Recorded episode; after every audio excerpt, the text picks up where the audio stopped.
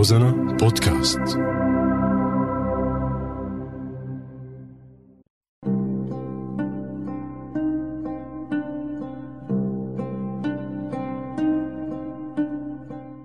بعدك على بالي من فترة رحت لعند طبيب نفسي. لك إيه طبيب نفساني؟ لأنه ما عم توازن فت لعند منه سطحني هيك على الصوفاي. قال لي خير شباب قلت له والله يا دكتور هالمجازر وهالمآسي اللي حوالينا عم تخليني مو متوازن. قال لي بس هدول المجازر بعد عنك قلت له يعني على أساس لما كان المجازر بلزق منا بقلب العاصمة كانوا عم يعملوا فرق.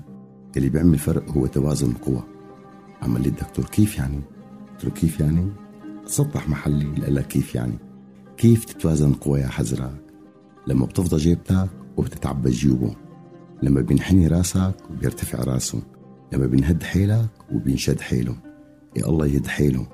قال لي مين هدول؟ قلت له لحظة. كمان هون لازم تدير بالك. هون في توازن قوى إذا كنت جوات البلد فمسمح لك تسب أمريكا إسرائيل دول الخليج.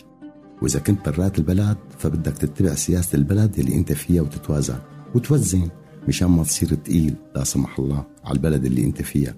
لأنه في بلاد شايف المجازر ببلدك حرب أهلية. وفي بلاد شايف المجازر حرب ضد داعش وضد القاعدة. وفي بلاد عم تستثمر بالمجازر. تبيع سلاح وتحرم سلاح وتبيع موقف وتمنع موقف. ومن وقت ما بلشت الثورة بسوريا يا دكتور اشتهيت شوف مظاهرة واحدة برات سوريا تفش القلب.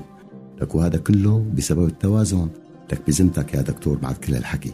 كيف بدك كان يكون متوازن؟ وأنا عم خض ولق مثل الدولاب اللي مبنشر ومطلوب مني أسبق عصري. وغير واقعي. وحارب كل الظروف الاقتصادية والإجتماعية والسياسية والإنسانية وتجاوزها لحتى أحسن عيش.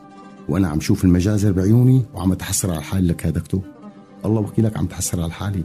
إنه ليش لساتني عايش؟ شو المجزرة عمياء مو شايفتني ولا بعيد عن العاصمة؟ عاصمة المافيا والتوازنات الاستراتيجية. وبعدك على بالي.